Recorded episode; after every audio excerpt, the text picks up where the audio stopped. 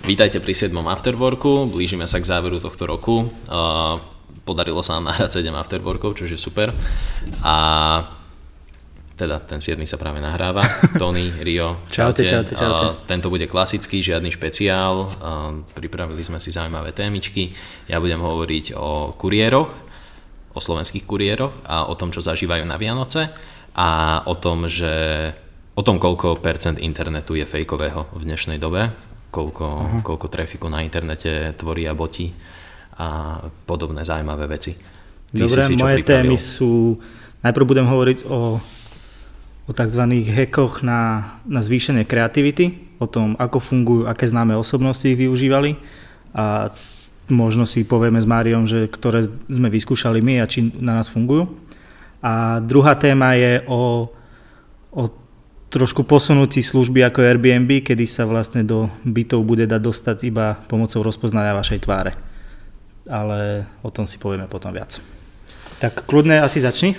No, začnem obľúbenou vianočnou témom, do, do, doručovaním darčekov a objednávaním. Uh-huh. Aktuality spravili veľmi dobrú reportáž o tom, čo zažívajú kuriéry v tieto sviatočné dni, a respektíve také tie 4 týždne od novembra do 20. alebo 23. decembra. Zisťovali, koľko balíkov roznesie kuriér za deň a aký je najväčší rekord doručovania balíkov a čo sa všeli, čo stalo kuriérom zaujímavé počas, tohto, počas takýchto doručovacích, hektických doručovacích dní. Dobre, takže kuriéry. A ako takí, vieme, jak fungujú, hej, mesto majú rozdelené na, na rajóny, ráno idú do depa, naložia balíky, potom idú zvážať balíky a vozia ich naspäť do depa. Toto je, uh, toto je bežný proces aj cez sviatky, akurát, že bežne počas roka kuriér navštíví 70 adries a cez Vianoce až dvojnásobok.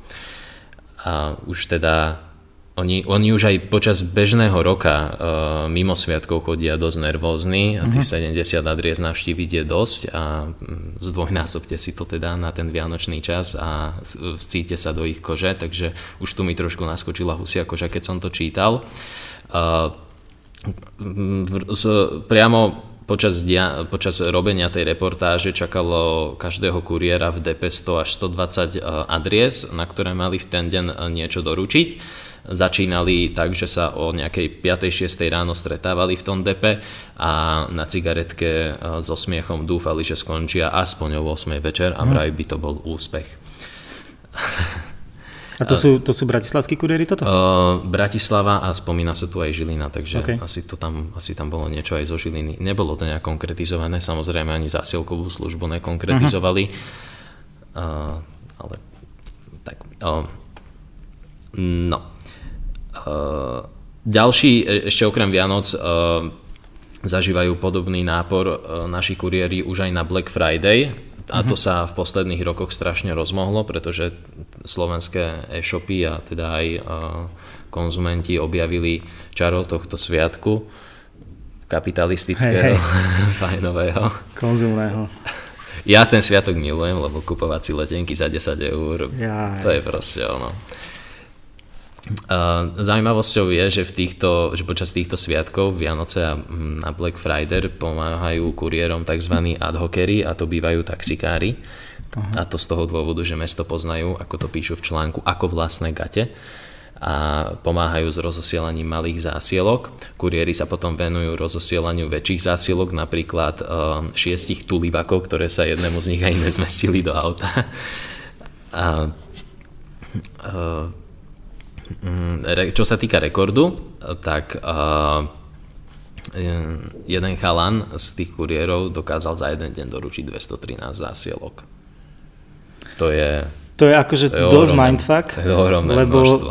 my máme kamoša kuriéra spoločného a akože viem, že 70 zásielok, čo si hovorí, že počas roka, tak je akože úplný štandard, že to je, a, ale tí kuriéri si na to zvyknú, že to je pomerne, pomerne áno, rýchle. Áno a cez tie Vianoce, ale zasa oni si úprimne aj chcú tie balíky brať, to nie je úplne o tom, že by, že by nutili, vieš, oni si rozhodujú teoreticky o tom, že koľko, koľko si toho zoberú ráno, ale, ale 200 je akože brutálny extrém. Viem, že zdá sa mi, že mi raz hovoril okolo 170, 80, ale možno Mišo, keď to budeš počúvať, tak, tak mi môžeš povedať a opraviť ma.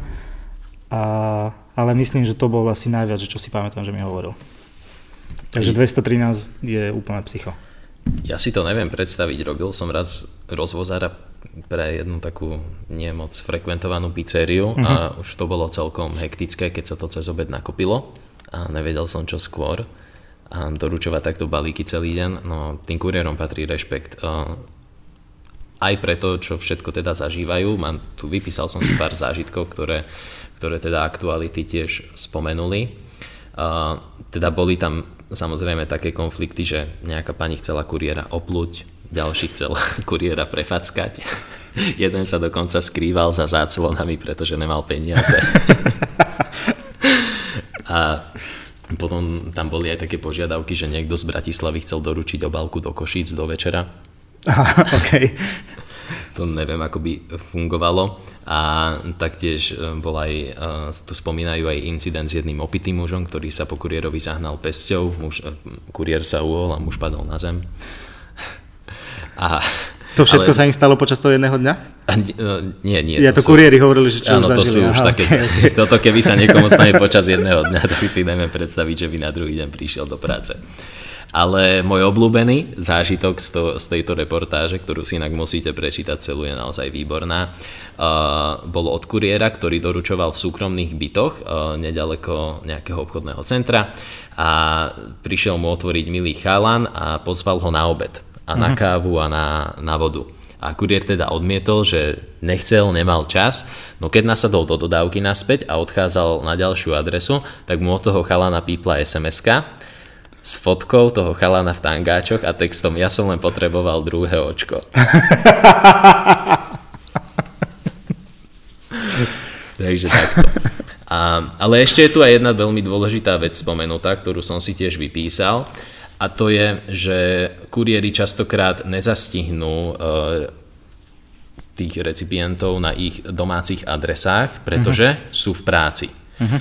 A to je chyba e-shopov, ktoré pri vlastne uh, ukončení objednávky si od teba pýtajú uh, adresu bydliska a nie adresu doručenia. A tí kuriéri to tam tak spomínajú, že ľudia sa už naučili, že cez deň bývajú v práci a majú si to nechať doručovať tam uh-huh. a nie domov na tú adresu bydliska. Takže možno apel na e-shopy, pýtajte si adresu doručenia a nie adresu bydliska. Ja si myslím, že, alebo aspoň čo ja mám skúsenosť, tak na väčšine e-shopov je možnosť okrem fakturačnej adresy tam dať aj doručovaciu a tam je, tá je vlastne odlišná od toho. A tam Toto si vlastne ale nie každý môže všimnúť, lebo keď si predstavím niektoré shopy slovenské, tak je tam ťažké nájsť košík alebo nejaké takéto základné tlačítka a nie sa ešte bol prepínať medzi adresami. Ja som sa viackrát stretol s tým, že uh, e-shop si odo mňa pýtal iba jednu adresu. Uh-huh, okay. A neviem teda, na čo im je adresa môjho bydliska, keď pre dôležitá je tá adresa doručenia, kde si zásielku preberiem. Kvôli faktúre, ne? A aké faktúre? Tak niekto potrebuje mať faktúru a dáva si ju do nákladov a podobne. No, tak na to je tam potom možnosť to, že si firma alebo... Tak ale oni potrebujú nejakú, iné. neviem, akože nepríde vy to, že nejaká... No, mne to prišlo ak, zaujímavé, ak tam nie je možnosť, mne to prišlo zaujímavé, lebo naozaj uh, tiež sa mi veľakrát stalo, že som si to neuvedomil a nechal som sa zmiesť tým, že to je vlastne adresa bydliska, mm-hmm. nie adresa toho miesta, kde sa budem práve v ten deň nachádzať. Jasné, jasné. Môže byť. Akože ja už som si asi tiež navykol všetko si objednávať do práce. Potom mi Saška nadáva, že je to nepoviem. Ale no tak je to praktickejšie, tak predsa v práci asi väčšina z nás strávi väčšinu dňa. No jasné. A je oveľa jednoduchšie tam toho kuriéra stretnúť, hlavne v tých intervaloch od 8 do, do 16, z ktorých tak často vznikajú žarty. Áno, aj tie vtipy sú tam spomenuté. Kuriéri tie vtipy poznajú. Je mi to úplne jasné. Článok je nalinkovaný uh, dole v popise. Prečítajte si ho uh, palec hore aktualitám za takúto reportáž. Takéto reportáže z terénu mňa osobne veľmi bavia. Uh, Enko ich robievalo tiež. Na aktualitách som niečo také videl prvýkrát, ale fakt dobré. Takže za mňa toto všetko. Môžeme ísť teraz na tvoju tému. Dobre. Moja téma, ako som hovoril o hekoch na zvýšenie kreativity. Uh, Autorom článku, ktorý tiež je v popise nalinkovaný, je Erik Spitznagel, je to vlastne autor Playboyu, New York Times a ďalších takých, pardon, New York Post a ďalších takýchto akože, uh, ako by som povedal, že najznamejších periodík. Okrem toho napísal 7 kníh a, a vyskúšal si vlastne najznamejšie heky na zvýšenej kreativity, ktoré robili známe osobnosti, ktoré považujeme za géniov alebo najväčších umelcov a podobne. A je ich 10, tak si ich prejdeme, povieme si možno, že ako ich my vnímame. Čo je taká zaujímavá veta hneď z toho článku na začiatku je to, že pre zvýšené kreativity je dôležité vlastne dostať sa do nejakého priestoru, v ktorom, v ktorom sa necítime komfortne a tým pádom je náš, náš mozog akože nutený myslieť zrazu nejako inak a hľadať iné riešenia hľadať ich rýchlejšie a efektívnejšie. A preto každý, každý z týchto typov je vlastne nejakým spôsobom, nejakým spôsobom vystúpenie z toho komfortu a, a niečo, čo štandardne nezažívame. prvým, prvým takým typom je, je, nazval by som to, že, alebo tu je to nazvané, že chlad a nahota. A vlastne ide o to, že Benjamin Franklin, čo bol americký prezident svojho času, Eh, jeden z otcov zakladateľov, myslím, že listinu nezávislosti dával dokopy a vlastne jeho technikou pre, pre nejaké zvýšené produktivity a toho, ako premýšľal, eh, bolo to, že vlastne trávil každý čas, každý deň trávil minimálne pol hodinu alebo hodinu podľa sezóny vonku iba, iba v ponožkách, úplne vyzlečený a veril tomu, že chlad vlastne zvyšuje, zvyšuje to, ako telo, ako telo reaguje a že, že tomu telu je to nepríjemné a preto sa vlastne mysel snaží nejako efektívnejšie využiť ten čas, respektíve aby to čo najrychlejšie skončilo. Pretože keď potreboval niečo vyriešiť alebo vymyslieť alebo niečo, tak to tel, tá mysel chcela, aby to čo najrychlejšie a tým pádom pracovala oveľa rýchlejšie a efektívnejšie. E, tento Erik, autor článku, to vyskúšal a, a presne toto bol aj jeho poznatok z toho, že že cítil sa viac akože inšpirovaný a produktívny presne práve preto, že, že si bol vedomý toho, že čím skôr na niečo príde, čím skôr urobí to, čo potrebuje urobiť, tak tým skôr to skončí a bude sa môcť obliecť a zase zohriať. A, a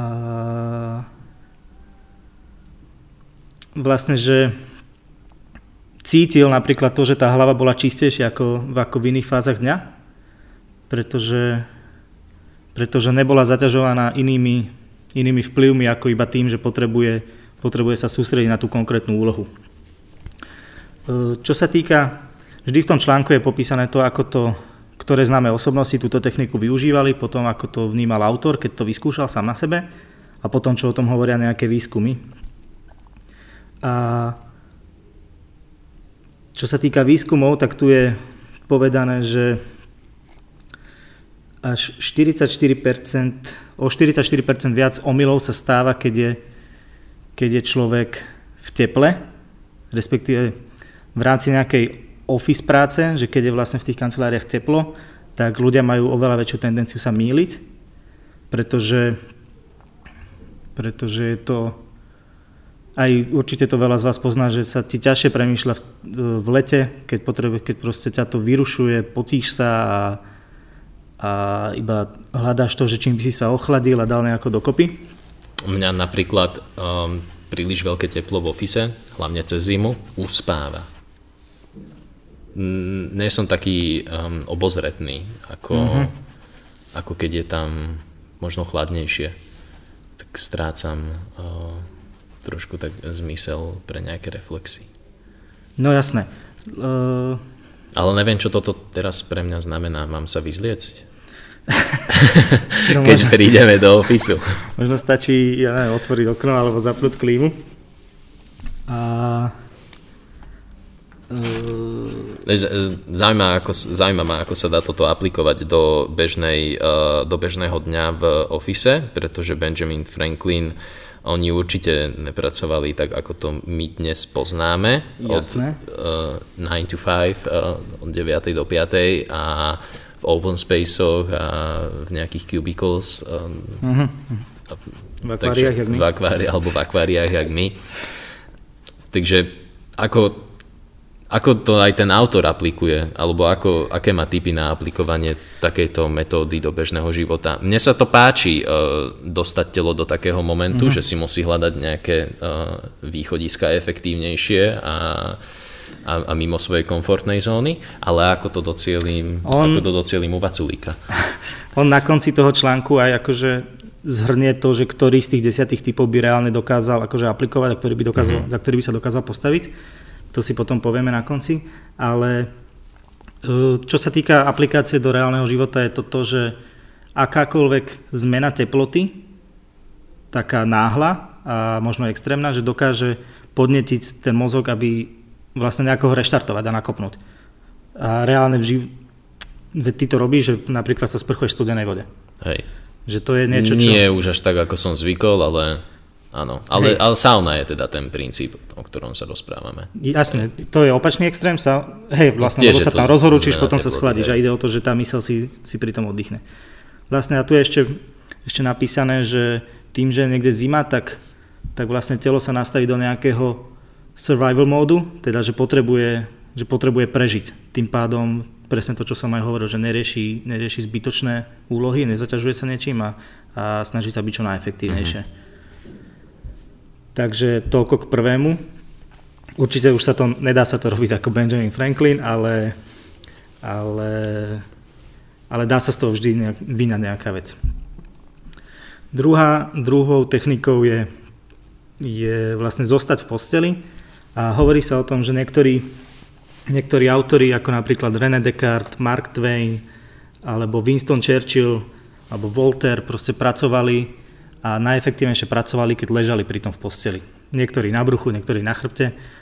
A že vlastne je to o tom, že, že to telo, keď leží a je v nejakej pokojovej polohe, tak vlastne zníži sa ti tep tým pádom sa uvoľní, že to telo sa až tak mm. nevyčerpáva, že máš oveľa viac energie, ktorá ti potom ktorá ti potom, akože ju môžeš využívať na to, aby si fungoval efektívnejšie a kreatívnejšie. To je úplný opak eh, toho trendu z posledných rokov, že pracovať by sa malo po stojačky. Hej, určite. No, ale to je asi skôr akože zo zdravotných dôvodov, než z tých efektívnejších. Aj zo zdravotných, ale to aj kvôli lepšiemu prúdeniu krvi a okysličovaniu mozgu tak neviem. Akože je to možné, je to možné. A, a ja, to ty aj vieš, že mne sa oveľa lepšie premýšľa, keď sa prechádzam, Áno. že ja nemôžem ani sedieť, ani ležať a potrebujem, proste potrebujem chodiť, jak nervózny proste lev v klietke. Hej, hej. Ideálne sa s niečím ešte hrať v rukách a vtedy mi to funguje, takže toto tiež nie je pre mňa technika. A napríklad autor robil ten test tak, že do postele vždy išiel akože normálne v obleku a v kravate, aby, aby, aby, nezabudol, aby nezabudol, že vlastne je v práci, že to je to, prečo v tej posteli leží. A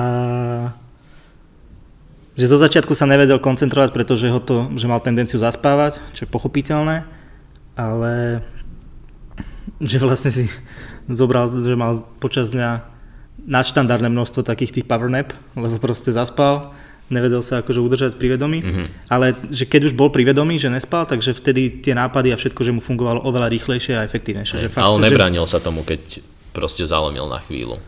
Uh, asi sa tomu nebojoval, nevežu brániť. Nebojoval, hej, hej, sa tomu ako bojovať so spánkom je podľa mňa hlúposť. Hej, hej, hej. Keď to na teba príde, tak... Takže a hovorí, že práve vďaka tomu, že občas zaspal, že počas dňa veľakrát na chvíľku zaspal, takže že bol oveľa oddychnutejší a tým pádom počas tých chvíľ, kedy nespal, že iba ležal, tak vtedy fungoval akože oveľa lepšie. A čo, čo na to hovoria výskumy, tak to je presne to, že to, že to telo využíva oveľa menej energie tým, že leží a nemusí sa hýbať a preto mu ostáva viac na to, aby sa dokázalo sústrediť na nejaké intelektuálne alebo kreatívne, kreatívne úlohy. Potom sa rieši ešte, že či leža na bruchu alebo na chrbte a to je už asi individuálne. To už je asi individuálne, že komu to ako vyhovuje. Alebo jak si najedený práve. ak si najedený, tak na boku určite. ja som včera po obede si chcel niečo si chcel niečo napozerať na, na YouTube lebo, o jednej téme a trvalo mi asi 4 minúty, kým som vydržal mať otvorené oči, takže to bolo hneď vybavené. Takže najedený to asi nefunguje vôbec za žiadnych okolností. Tretou technikou je prerušovaný spánok. To znamená, že človek spí nejako extrémne málo alebo napríklad funguje iba tak, to robil napríklad Thomas Edison alebo Leonardo da Vinci, že, že fungovali iba na 20 minútových takýchto powernapoch počas dňa. Že oni nemali žiadny taký spánok, ako máme my v noci, že 7 až 9 hodín, ale proste iba, že keď potrebovali si oddychnúť, tak si dali 20 minút a na tom fungovali celé dny. A robil to napríklad aj Nikola Tesla, ktorý spal iba 2 hodiny každú noc a potom akože čelil nervovému kolapsu, keď mal 25. ale, ale par, paradoxne tie najle, najväčšie vynálezy jeho, ako bolo rádio alebo elektrický motor, prišli až po 25. Takže možno to malo, možno to stálo za to. Ale presne o tom to je, že aké, aké deviácie alebo možno čudné návyky mali, mali ľudia, ktorých my považujeme za géniov, za kreatívcov, za, za ľudí, ktorí menili svoju dobu. Čo sa týka autora, tak on to skúšal dva dny vlastne a fungoval iba na 20 minútových, na týchto 20 minútových krátkých spánkoch počas dňa. A v akých intervaloch? Mal 2 hodiny pracoval, 20 minút spál, alebo ako to mal rozdelené, aby aby mal tých 20 minútových To tu nešpecifikuje, dosť. že ako spal, ale myslím si, že to bolo asi podľa potreby. Že proste pospíš si 20 minút a keď si zasa unavený, ja neviem, o 3 hodiny, tak si zase dáš mm-hmm. 20 minút. Alebo že na sa to dokáže nakopnúť. No ale hovorí o tom, že ho to vôbec teda neudržalo viac v pozore alebo viac kreatívnejšieho. Že práve, že bol z toho rozhodený aj emočne, aj fyzicky. Dokonca, že, že pri všetkom mal tendenciu plakať. A to napríklad, keď, keď vykladal deti v škole, alebo keď dostal milý, milý e-mail od kolegov, alebo ja mám tendenciu plakať pri akomkoľvek e-mailu, ktorý mi pípne. Keď ak je od kolegov, tak určite. A, že proste ho to iba rozhodilo. a veľmi vtipné, že vlastne e, dostal sa až do hysterickej ukričanej reakcie na to, keď sa so ženou dohadovali o tom, že kto má vyložiť um, umývačku riadu. Takže na neúplne táto technika nefungovala. A veda hovorí viac menej to isté, že, že kreativita, respektíve, že prerušovaný spánok alebo málo spánku nejako ako nie je benefitom pre kreativitu, že ju nejako nenakopuje. A, a vlastne, že práve naopak, že ľudia, ktorí sa vyhýbajú tomu, aby mali nejaké optimálne množstvo spánku, čo je pre ľudí, ako som hovoril, nejakých 7 až 9 hodín, tak,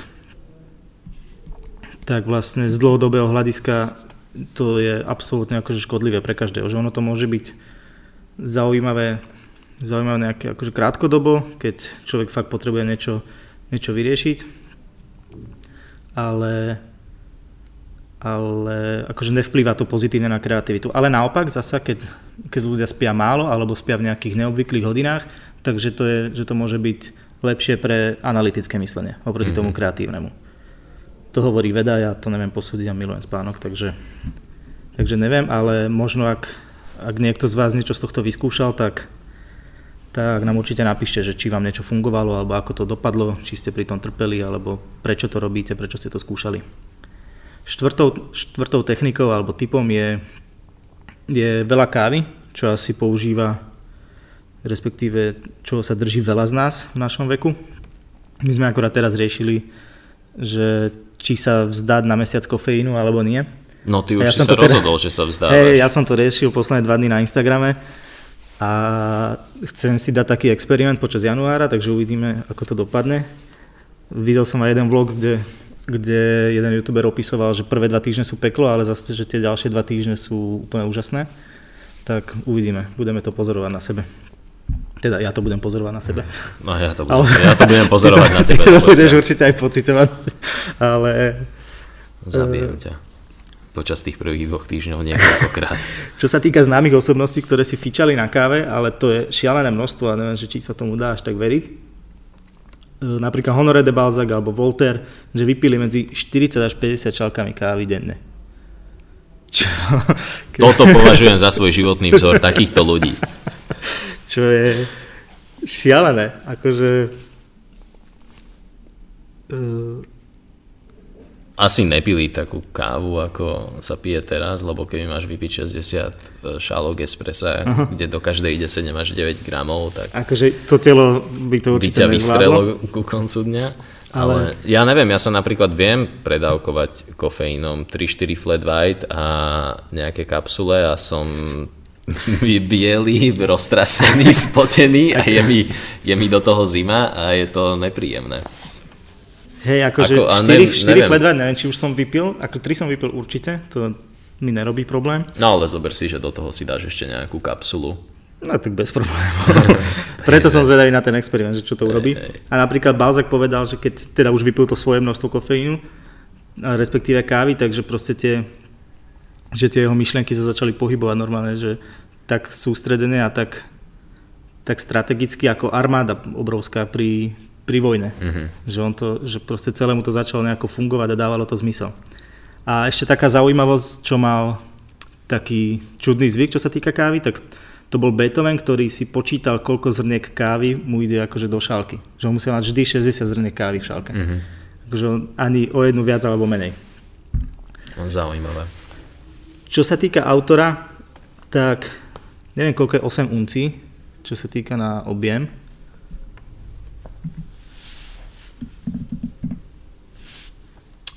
220 gramov. To je na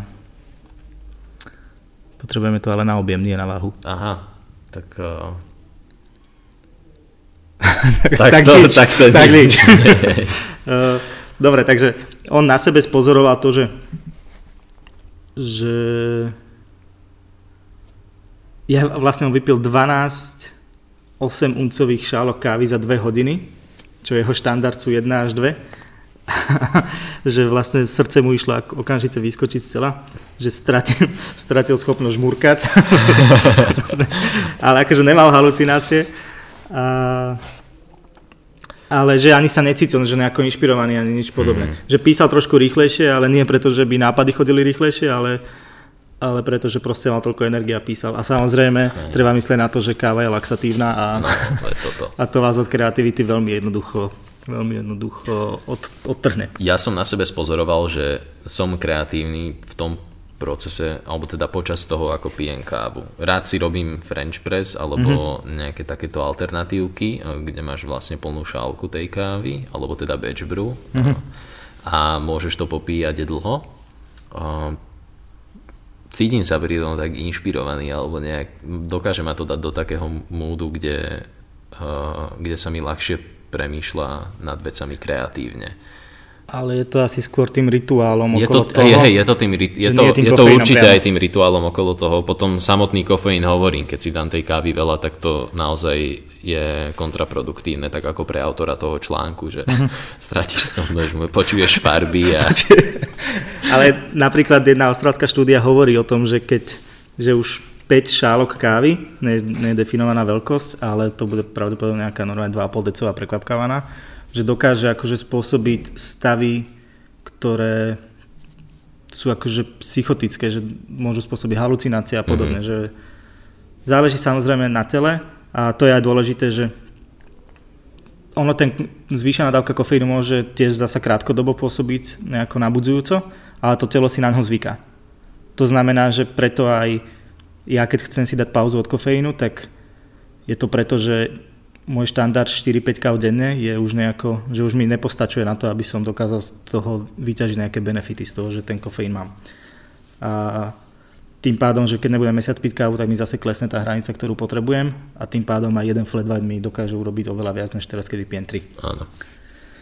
Takže že mozog sa vlastne veľmi rýchlo adaptuje na to, na to množstvo kávy, ktoré vypijeme.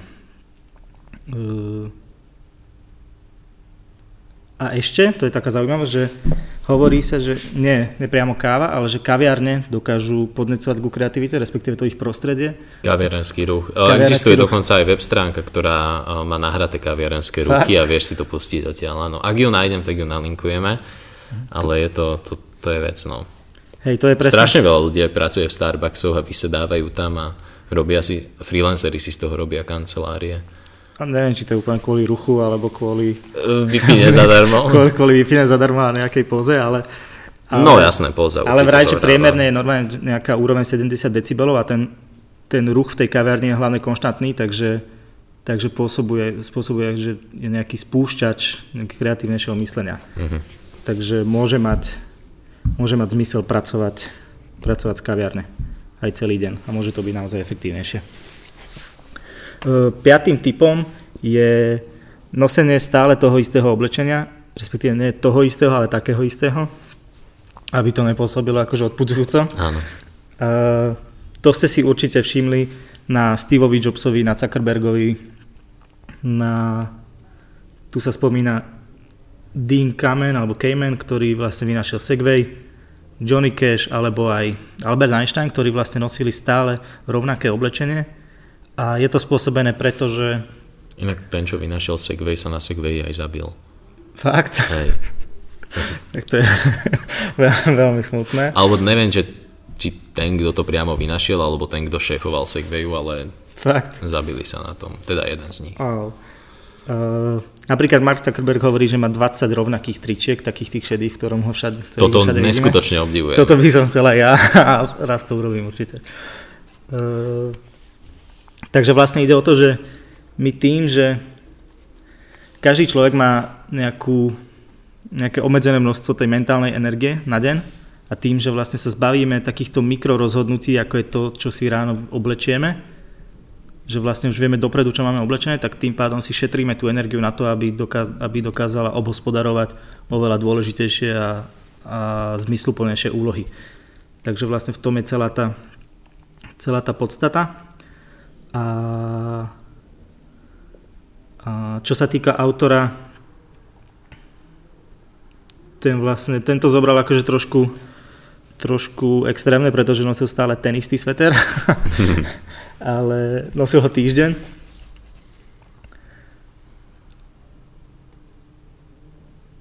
Nesmrdel mu? Alebo... Ja, jasné, akože nakoniec mu smrdel, a to mu povedala jeho žena. Keď onej, pretože on cítil, on cítil a to, to je vlastne jeho benefit, ktorý z toho mal, že že už sa necítil akože, ako v práci. Lebo on si vlastne nenosil napríklad ten istý oblek, aký nosil do práce, ale nosil nejaký že sveter z univerzity. Uh-huh. A že tým pádom jeho mysel akože nemala pocit, že pracuje a tým pádom on mal pocit, že funguje oveľa, oveľa kreatívnejšie a efektívnejšie a vie sa sústrediť na takéto veci. Uh-huh. Len potom ho teda zastavila žena s tým, že, že už to nie je úplne akože... a, takže to bol, to bol piatý, piatý typ. Čo sa týka šiestého, to s týmto akože si nemyslím, že... Celibát. Celibát je šiestý typ. A spomínajú sa tu ľudia ako presne Nikola Tesla, Michelangelo, Friedrich Nietzsche, ktorí verili tomu, že že že ich vlastne sex nejako od ako by som povedal, že odputáva od toho, čo chcú dosiahnuť, čo chcú urobiť. Áno. Napríklad Isaac Newton nikdy za celý svoj život nemal orgazmus s, nejakým iným, s nejakou inou bytosťou, ako človekom, takže vždy asi len sám. A vieme teda, že to je jeden z najväčších vedcov histórie. Ale to môže byť aj kvôli tomu, že to, je proste, že to boli proste divní ľudia, ktorí, ktorí si aj tak veľmi ťažko hľadali cestu k nejakej žene alebo k nejakému ľudskému kontaktu. Môže byť. A naučili sa jednoducho s tým celibátom žiť. Hej, ale že je... Nikola Tesla napríklad povedal, že... A taktiež sú tu ľudia, ktorí sú asexuáli a absolútne nepociťujú potrebu mať sex a vzrušenie. Hej, ale to je Čiže... asi akože menšia skupina ľudí. No, asi napríklad, áno, ale... Tesla svojho času povedal, že... Neviem, že či by som to radil do takýchto typov, to je nebezpečné. Že je že si myslí, že nenájdete veľa vynálezov, ktoré vynašli ženatí muži. Že, Aha, ale že to proste... znamená, že neženatí muži nemali sex? uh... Buď si bol ženatý, alebo si bol v celibáte? Nejako, že toto povedal konkrétne Tesla, ale Ej, to no, celé no, o tom, že o tom, že... Teda neviem, toto sa mi, tento bod sa mi vôbec je chápem, to zvláštne. Chápem, že sa ti nepozdáva, ale uh, napríklad teda konkrétne autor tohto článku, že si to vyskúšal, že týždeň nemal sex so svojou ženou a že cítil sa oveľa viac sústredený, ale sústredený na to, že či je vôbec povolené ešte masturbovať. Mm-hmm. Takže si to musel riešiť takto. Napríklad jeden spisovateľ Thomas Wolf vždy masturboval pred tým, ako išiel písať, pretože mal, že cítil sa viac mužne uh-huh. a tým pádom akože sa vedel asi zo seba dostať teda lepší výkon. OK. A, ale potom je to napríklad opačný prípad a to je Pablo Picasso, ktorý zase bol sukničkár, ktorý sa absolútne že nám nevyhýbal, chodil po všetkých večierkoch a podobne. A, a, takže on bol presne ten prípad, ktorý zase bol tiež svojím spôsobom genius a zase toho sexu mal nadmerne veľa. Mm-hmm. Takže tiež výsledok z toho, samozrejme sú to nejaké štúdie, ktoré to riešia. A, píše sa tu napríklad, že že celibát môže, môže nakopnúť kreativitu, ale iba u ľudí, ktorí veria tomu, že, to, že je to správne. Že nie u ľudí, ktorí to robia ako experiment, Áno. ale že sú o tom proste presvedčení. Že pre tých ľudí môže byť, môže byť akože ten, ten efekt na zvýšenie kreativity badateľný. Ale, ale zase, keď je niekto z toho frustrovaný, že nemá sex, tak pochopiteľne, že, že, že mu to zase uberá nejaký, nejakú energiu na to, aby myslel efektívne. A, a dokonca sa hovorí o tom, že nejde ani tak úplne o, o ten sex, ale o samotný orgazmus. A preto napríklad, že nie je dôležité, alebo nie je až tak dôležité, že či to je, či to je sám alebo s niekým iným. Áno. Že tam vlastne celé, že nejde ani tak o ten, o ten proces, ako o ten výsledok. A,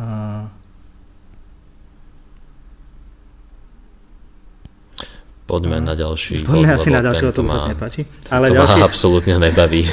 ďalší... A nemám k tomu ani čo povedať. neviem, neviem. Podľa mňa majte sex ľudia. majte, keď sa dá. Ale akože dáva zmysel to, že keď to človek robí tak, že tomu verí, že je to pre neho prirodzené, Áno, tak, to dá, tak mu to môže pomôcť, ale keď to niekto má byť kvôli tomu nervózny, tak nie. Siedmy typ je pravdepodobne môj obľúbený a to je, že byť lavák. No, lebo si lavák. Lebo som lavák, samozrejme. Ja som za zlavý. to aj ja, ale, ale čo je zaujímavé, tak ja som nebol vždy lavák. Ja som sa narodil normálne ako pravák. Keď som mal 3 roky a mal som zlomenú pravú ruku, tak presne v tom období, keď som sa učil všetko robiť ľavou, tak, tak vtedy som presedlal. A teraz neviem, že či to zo mňa robí niečo výnimočné, alebo naopak úplne dementa. ale pretože hovorí sa napríklad, že, že o tom súvisí, že s opačnou hemisférou mozgu, opačnou tej ruke, s ktorou, s ktorou vlastne pracuješ, mm. alebo mhm. primárne píšeš. A, ale hovorí sa, že v kreatívnom odvetví je pomerne veľa lavákov. Napríklad Paul McCartney, Mozart, Mark Twain, Da Vinci, uh, Mark Zuckerberg, Steve Jobs, Bill Gates, Rockefeller, Barack Obama, že to všetko boli laváci. Mm-hmm. No, neviem, či Barack Obama zrovna patril medzi kreatívnych ľudí. A akože, je rozdiel medzi tým, že si úspešný ako nejaký politik alebo doktor a medzi tým, že si hej, kreatívny. Hej, hej. Ja som ich dal do jednej, do jednej skupiny, ale, ale sú to akože sú to ľudia aj celkovo v tom článku, ktorí sú považení za nejakých géniov svojej doby alebo za nejaké výrazné osobnosti. A podľa mňa ty máš kvôli tomu jednu veľkú nevýhodu a to je písanie na flipchart. To si všetko po sebe rozmazávaš. Nemyslím si, že rozmazaný text je môj problém. A, aj to, že je moje písmo, ale... to, že je to písmo šelia. Ale nie, tak kostrbaté písmo majú teda uh, ľudia s vyšším intelektom. Ja, uh, ešte, ešte. ešte, dávaj. ešte mám pokračovať? Ja, kľudne, ja si dám pauzu. Nie, o, neviem, ako sa cítiš. Kreat- tak ty si kreatívny, možno, že ti to v, tých, o, v tom mladom veku pomohlo. To, že si sa naučil písať ľavou rukou a nejak sa ti hlava inak usporiadala. Predsa len vtedy sa... Určite sa mi inak usporiadala, to sa si istý. neviem, že či úplne týmto smerom. Ale ide o to, že to, ako som hovoril, že vlastne to že lava, o lavákoch sa hovorí, že sú kreatívnejší preto, že sú prepojení viac s pravou hemisférou mozgu, ktorá podporuje presne tú kreativitu a nejaké akože takéto tvorivé myslenie. Kým zase lava, ktorú by mali mať prepojený právaci, je viac taká analytická. Mm-hmm. Ale, ale potom je tu štúdia, ktorá tvrdí, že, to, že tam nie je úplne taký súvis, že, že vlastne že to nie je nejako prepojené respektíve, že nie je dokázané to, že keď niekto píše ľavou rukou, tak sa mu akože vyvíja viac tá pravá hemisféra mozgu. Ale, ale niekedy sa hovorilo, a takto ešte keď som bol ja decko, že, lebo mňa napríklad chcela na základnej škole učiteľka prevychovať na pravú ruku. Čiže by si išiel bol... z pravej na ľavú a z ľavej na, z ľavej na pravú. Ja, no tak ja si, neviem, by, si tu bol v kazajke teraz. ja neviem držať, neviem držať ani pero v pravej, takže to by bol akože vážny fuck up. A, ale hovorí sa, že to by sa nemalo robiť presne preto, že sa naruší, naruší mozog, alebo môže sa, tým, že on je nejak nastavený, ale ja tým, že som si vymenil vlastne pravú za tak už som si asi narušil v tom prípade sám, takže, takže neviem. Čo sa týka autora, uh, on, to, on to bral skôr tak, že, že mozog sa trénuje tým, že vlastne mu dávame nejaké nové impulzy a veci ako, ako robiť, respektíve, že skúšame nejaké nové, nové prístupy k rovnakým veciam. To znamená, mhm. napríklad sa hovorí, že že by si nemal chodiť stále domov tou istou cestou, pretože mozog si na to zvyká a ostane v úvodzovkách lenivejší. Že a že toto je presne aj opísaný napríklad opačnou rukou. Že, alebo on dokonca skúšal všetko robiť ľavou rukou keď, a prirodzené je pravák a, a hovorí, že, že po troch ako ľavák tak rozbil niekoľko šálok na kávu. Nevedel samozrejme písať, že to bolo hrozné utrpenie a že mu, a že mu takmer padlo dieťa svojho priateľa. Respektíve, ako, že s kamarátom, kamarát mal dieťa a dal mu ho pochovať a nejak mu to nevyšlo. A skoro ho pochoval. Skoro ho pochoval. Hej, no nejak tak. A ako som hovoril, teda veci akože v tomto nie sú. Väčšina týchto typov je taká, že tie štúdie si nejako oponujú medzi sebou, takže, takže asi sa tam nedá úplne rozhodnúť, že čo je správne a čo je pravda. A A tuto presne bol taký výskum, že v 19. storočí vlastne uh, scouty, scoutov učili, aby podávali vlastne ľavú ruku pri zoznamovaní, aby si tým vlastne trénovali mozog, ale že tam nebol zaznamenaný žiadny nejaký účinok pre tú, pre tú kreatívnu časť. Uh-huh. Takže možno je to blbosť, ale, ale zasa to množstvo osobností, ktoré spomedzi tých hlavákov sú, môže nasvedčovať tomu, že, že to tak je. A aj celkovo asi, že drvivá väčšina ľudí sú praváci, takže môže mať nejaký súvis to, že tí laváci majú niečo inak. Uh-huh. Fungujú inak a môže to byť práve kreativita. 8. typom je, je čokoláda, respektíve jej možno neobvyklé, neobvyklé množstvo konzumácie. A Nathaniel Hawthorne je držiteľ nie, není držiteľ Nobelovej ceny, ale, ale každý deň zjedla misku čokolády, každý večer a napríklad, napríklad David Lynch každý, akože ako normálne jedlo mal veľký čokoládový shake a tí ľudia tvrdia, že že im to pomáha tiež zase v kreativite, že proste to, to nadmerné množstvo čokolády, respektíve David Lynch práve tvrdil, že ten cukor v tom šejku, že mu proste prináša úplne, že je z toho taký nafičaný, že má úplne iné nápady, uh-huh. takže oveľa lepšie. A čo sa týka autora,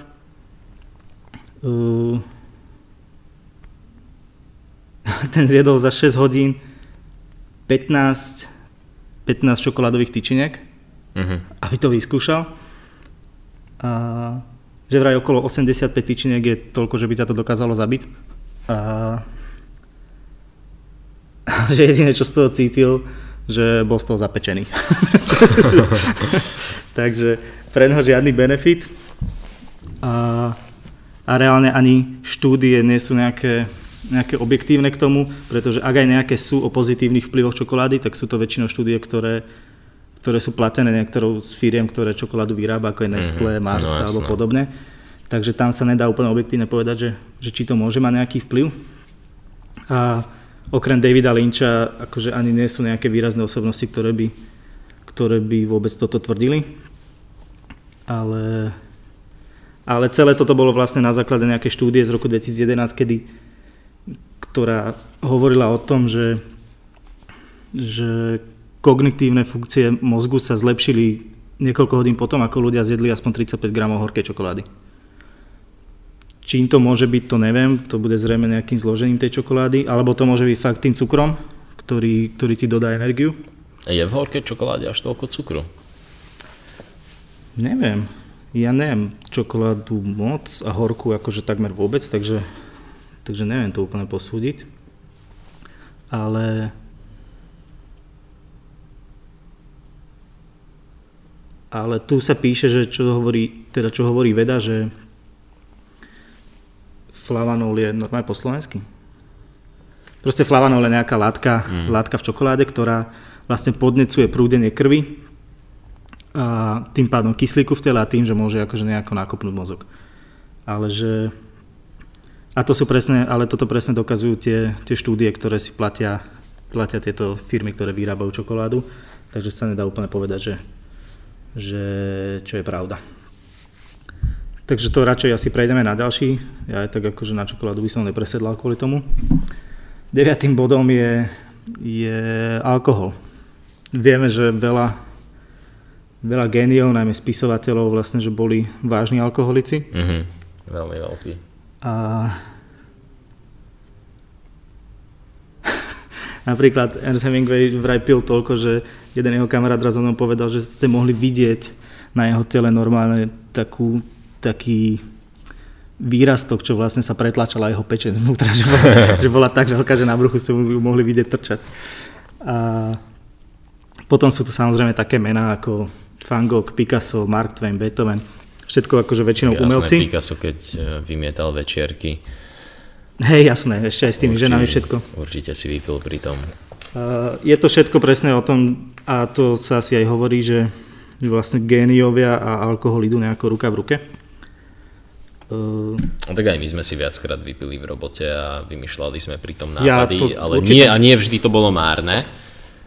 Naozaj neviem, či to bolo spôsobené tým, že sme sa pri tom tak uvoľnili, alebo že to bolo už potom, ako mm. väčšina ľudí z práce odišla a zostali sme tam v takom tom našom vlastnom priestore, kde sme mali narušený kľud na vymýšľanie, alebo či to bolo nejak spôsobené tou opitosťou, že nám chodili dobré nápady do hlavy, tak No tu sa presne píše, že... Určite je to asi niečo, čo funguje. Že Univerzita v Illinois vlastne podľa svojho výskumu zistila, že optimálne množstvo alkoholu je 0,75 promile a spôsobuje to, že vlastne človek je natoľko opitý, že dokáže lepšie riešiť problémy a myslieť, akože, ak sa hovorí, že outside the box. Uh-huh. Že to je to množstvo, ktoré potrebuješ mať, aby si fungoval efektívne. A že samozrejme všetko potom už je, už je nebezpečné. Autor napríklad si teda kúpil akože Drager a skúšal to pri pivách, že vlastne po 5 pivách mal 0,44 a po 6 zrazu mal 0,69, takže spomalil a zrazu za 10 minút mal iba 0,38. Takže pri 10. pive nakoniec stratil Drager a som sa pri tom, ako pozera ESPN na internete, takže a je pri tom popcorn z mikrovlnky. Takže asi treba to nejak regulovať. Hej, no veľmi ťažko sa odhadne hranice 0,75 promile, že to asi mm-hmm. nikto si dáme povedať, že toľko akurát mám. Ale ale napríklad, čo je zaujímavé, tak vlastne, že a to bola tiež ďalšia, ďalší nejaký prieskum, že až 80% absolventov vysokej školy v Amerike samých seba považuje za ľudí, ktorí radi pijú. Mm-hmm. Respektíve za, nechcem povedať alkoholikov, ale za ľudí, ktorí pijú. A kým iba 52% ľudí s ukončenou strednou školou toto o sebe tvrdí. Takže aj to môže byť nejaký súvis medzi tým, že inteligentnejší ľudia viac pijú a... Tak je to aj forma socializácie, dá sa povedať, že keď si na vysokej, tak uh, sa viacej socializuješ a viacej ťa to asi doháňa, alebo viacej sa ocitáš v tých situáciách, kde si, kde si vypiješ. No ja, určite. A napríklad tu spomína sa štúdia vo Švajčiarsku, kedy sa vlastne sledovalo 50 tisíc žien medzi pardon, mužov medzi 18 a 22 a, zist, a tam sa zistil, že akože nejaký nejaký, nejaké prepojené medzi vyšším IQ a nejakým priemerným pitím alkoholu, mm-hmm. že nie je samozrejme nejakým alkoholizmom. A, a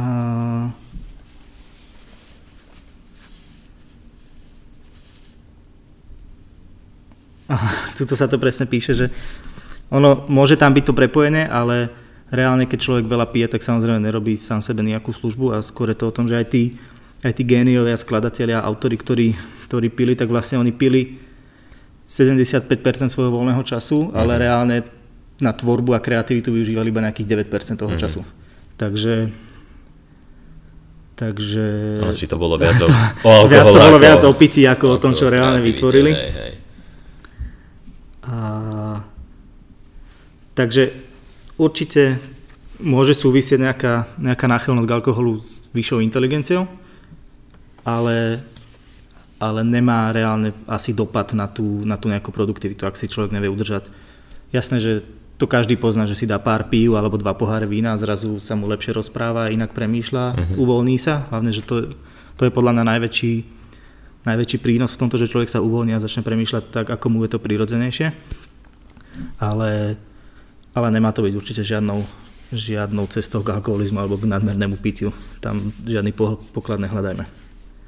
No a posledným typom, to bolo veľmi dlhé, je E, že časté kúpanie vo vani alebo sprchy a časté znamená niekoľkokrát za deň. E, a toto napríklad, že, že, to čas, že ten čas strávený vo vani je presne to, že telo sa dostane do nejakej do nejakej že sa proste uvoľní v tej horúcej vode, vieš, a a napríklad na mňa to funguje. Ja napríklad viem, že keď mám čas si lahnúť do vane, tak je to pre mňa ja neviem, hodinka, ktorú mám vyhradenú na relax a, uh-huh. a na tú, aby som si oddychol, aby som sa uvoľnil a presne preto sa mi potom aj lepšie premýšľa. A napríklad Tom Ford, to čo je modný návrhár, tak, tak vlastne on si dával až 3 až 5 vaní, 3 až 5 krát sa kúpal vlastne za deň a, a pomáhalo mu to vlastne tvoriť. Keď mám váňu v ofise, tak tiež to takto využívam. Ale zase bál by som sa toho, aký to má vplyv na kožu. Časté sprchovanie nie je príliš dobré na, na kožu. Fakt? Ani kúpanie, hej. Uh, Napríklad aj prílišné umývanie rúk škodí celkom. Milujem čisté ruky. Spomína sa tu ešte jeden vynálezca japonský, Yoshiro Nakamatsu, ktorý má zaregistrované viac ako 3000 patentov a ktorý tvrdí, že on mal, že najlepšie nápady dostal vždy, keď bol pod vodou a vlastne ostával tam až tak dlho, až kým nedostal nejaké geniálne záblesky, čo sa mu občas stalo, takže to bolo asi pol sekundy mm. pred smrťou, ale, ale že vlastne vtedy bolo obdobie, keď to boli chvíle, kedy on dostával tie najlepšie nápady.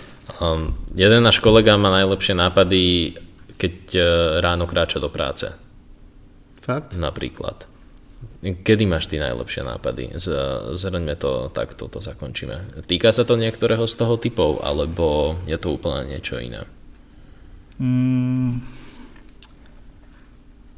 táto vaňa, ako som hovoril, že to asi, asi funguje u mňa, pretože je to fakt taký relax. Možno, no práve, že práve, že to je opozitum toho zostávania v posteli, že ja sa viac potrebujem hýbať a ten alkohol, ak sa mi podarí byť ešte do tej nejakej uh-huh. hranice, tak vtedy si myslím, že, že mám. Ale že by, že by napríklad z tohto som si niečo vedel teraz, že okamžite dať do, že aplikovať do života, tak to asi nie. Najlepšie nápady. Nemám napríklad, napríklad nemám, že sprche, ako niektorí.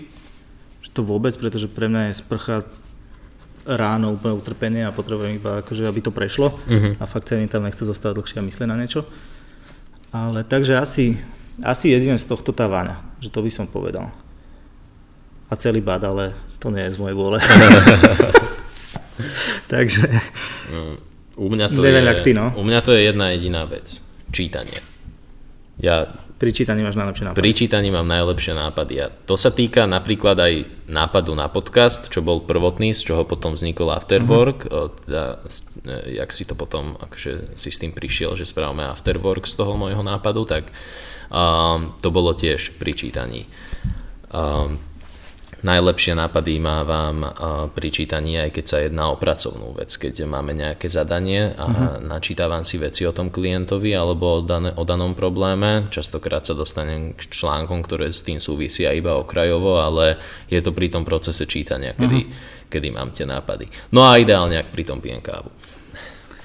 Akože pri... To je, to je samozrejme, v sprche myslím na úplne iné veci. Super. E, ja e, ešte čomu verím z toho článku, tak to je presne to s tým obliekaním. Že verím mm-hmm. tomu, mhm. že človek, ja napríklad si veľakrát chystám veci, čo si oblečiem, že už večer predtým. No jasné, ráno to len. Aby som proste ráno nemusel to riešiť, že otvárať skrinu, pozerať a vy, vyberať Ale tak to je kvôli tomu, že rád spíš. Aj kvôli Aj tomu, ale nechce sa mi to riešiť. Hej. Proste večer, kým ešte fungujem, tak si nachystám veci a ráno ich mám na kope a proste iba ich oblekám, že nemusím, no, nemusím sa tým zaťažovať. Takže ešte na to, na to nejako verím z tohto článku. Mm-hmm a zabili sme ním hrozne veľa času, takže poďme na tú druhú tému. Bol to masívny článok, ale myslím si, že dosť zaujímavý. Uh, moja druhá téma je celkom krátka. Je to vlastne o tom, že uh, nejaké štúdie vedcov prišli na to, že uh, 60% internetového, internetového trafiku, internetového, internetovej premávky, uh-huh. premávky na internete uh, tvoria tvoria boti. A že uh, systémy uh, YouTube, Facebooku a rôznych takýchto gigantov, ktorí uh-huh. majú rozpoznávať aktivitu botov a potom ich za to penalizovať, uh, sa už prehupujú do toho, že aktivitu reálnych ľudí identifikujú ako aktivitu botov, uh-huh. pretože je pre nich oveľa prirodzenejšia tá aktivita reálnych hej, botov. Hej, chápem. A to ma akože celkom vystrašilo, lebo potom, čo to znamená pre internetové štatistiky, ktoré napríklad uh, marketéri reportujú, uh-huh. hej, uh, teda reportujeme údaje nie reálnych uh, ľudí, ale nejakých vymyslených botov. Uh, táto, uh, táto vlastne um, tento prerod z premávky uh, internetovej, kedy teda väčšinu tvoria boti, sa volá inverzia, tak ako pri počasí, keď uh, na horách svieti a dole prší, tak aj, uh, aj v týchto veľkých firmách sa presne tento fenomén nazýva rovnako inverzia a teda, že systémy rozpoznávajú aktivitu ľudí ako aktivitu botov a aktivitu botov ako reálnych ľudí. Uh, potom z toho vychádzajú rôzne klamlivé štatistiky, ako napríklad Facebook minulý, minulý rok tvrdil, že 75 miliónov ľudí pozeralo aspoň minútu videa uh, každý deň na ich, na ich platforme. Uh-huh. Nakoniec z toho vysvetlo, že tá minúta nebola minúta celková z jedného videa, ale kumulovaná z rôznych videí. A znamená to teda, že reálne videá pozerali reálne ľudia, ale malo to fake štatistiku celé. Uh-huh. Uh, v uh, YouTube napríklad uh, tento december uh, mazal strašne veľa botov a nakúpených, uh, nakúpených rôznych uh, sledovateľov a je tu jedna taká zaujímavosť, že 5000 videní na YouTube si môžeš kúpiť za 15 dolárov. To je žalostne málo. To je špatné. ne, že budeme mať zrazu 5000 videní na ja tomto podcaste. Ja vidíš, že ten afterwork bude najlepší.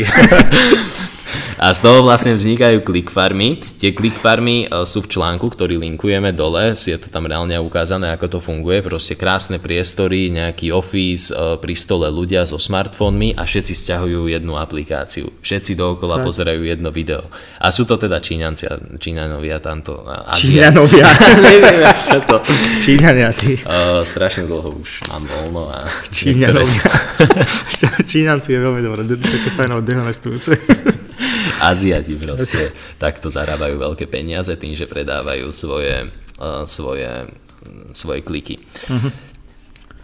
A to je napríklad zaujímavé, lebo to sú akože reálni ľudia, ktorí reálne robia tie akcie, ale tie akcie nemajú žiadnu váhu. Hej, čo to má, pre nich to nemá hej, nič. Áno, čo je čo, čo to pre vás znamená, keď vaše video si pozrie 5000 ľudí, keď tí ľudia sú z Ázie, alebo keď 5000 ľudí si stiahne vašu aplikáciu len, aby tam bolo to číslo 5000 stiahnutí, reálne ju nevyužívajú.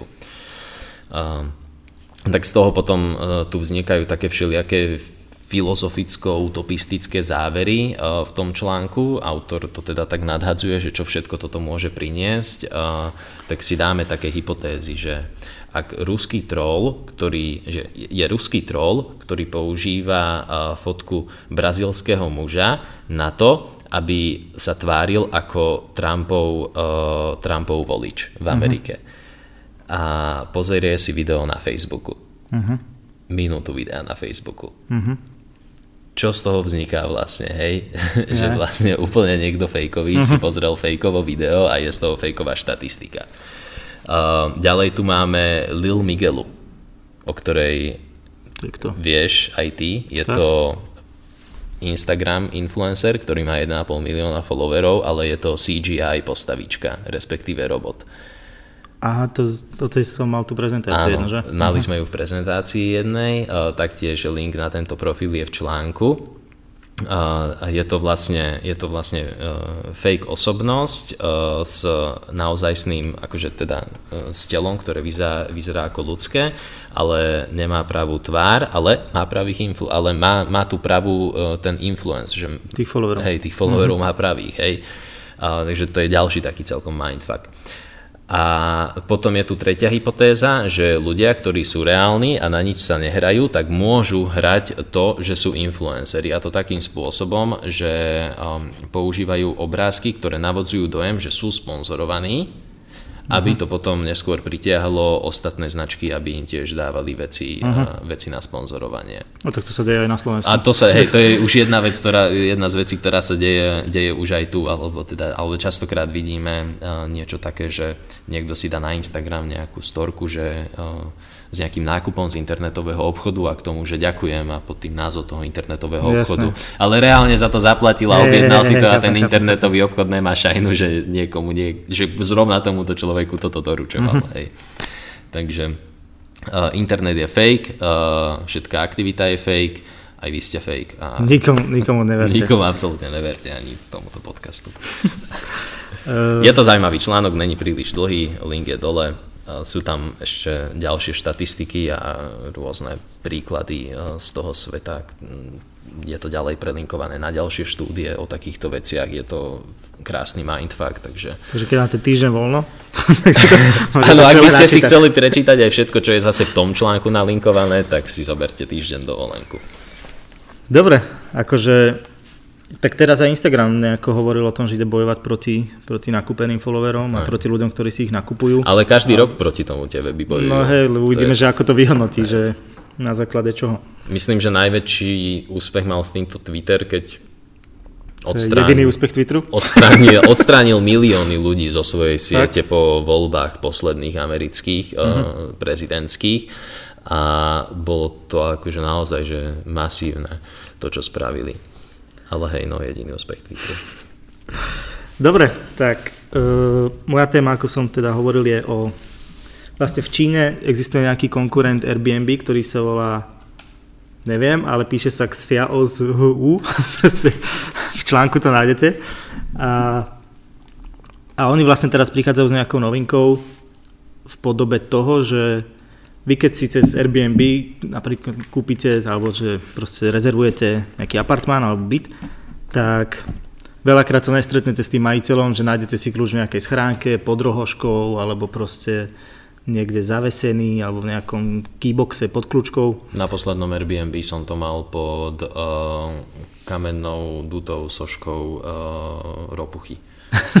ja som a teraz Fantácia. tiež pod rohoškou bolo také vrecuška, v tom bol kľúčik a, no a vlastne tento čínsky konkurent Airbnb prichádza s tým, že sa budete môcť do bytu dostať na základe rozpoznania vašej tváre, ktorú si porovná s tým, že s tým, ako máte fotku na tom, na tom portáli. Čiže pekne okopírovali tvárovú biometriu Tatra Bank.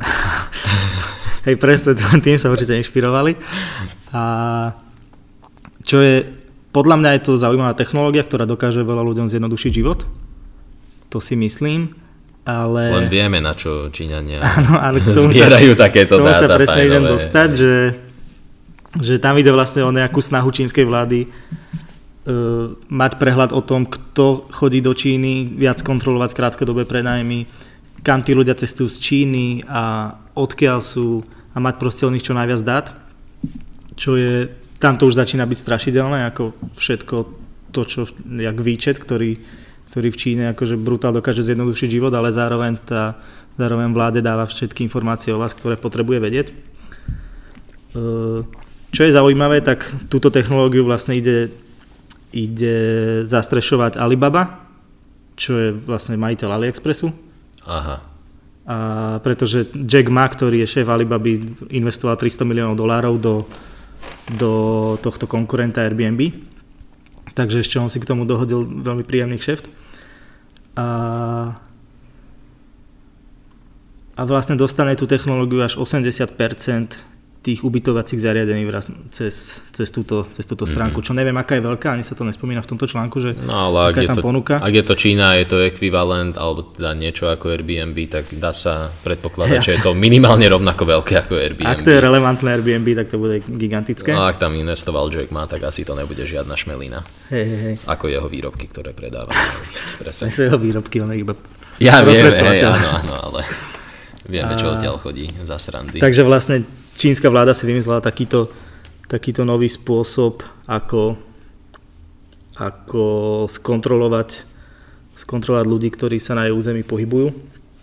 A využila na to akože stále sa rozširujúcu technológiu rozpoznávania tváre, ktorú pozná už asi každý z nás z mobilu, alebo teda klienti Tatrabanky z, z otvárania účtu.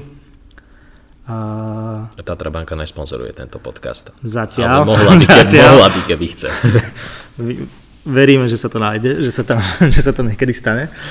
A, a tu sa spomína v článku ešte aj nedávny, nedávny taký škandál, ktorý mal, mal sieť hotely Marriott, ktorý vlastne 4 roky 4 roky uvoľňovali dáta o, o svojich hosťoch a celkovo, že uniklo proste, uniklo až 500 miliónov, akože respektíve dáta o 500 miliónov hostí.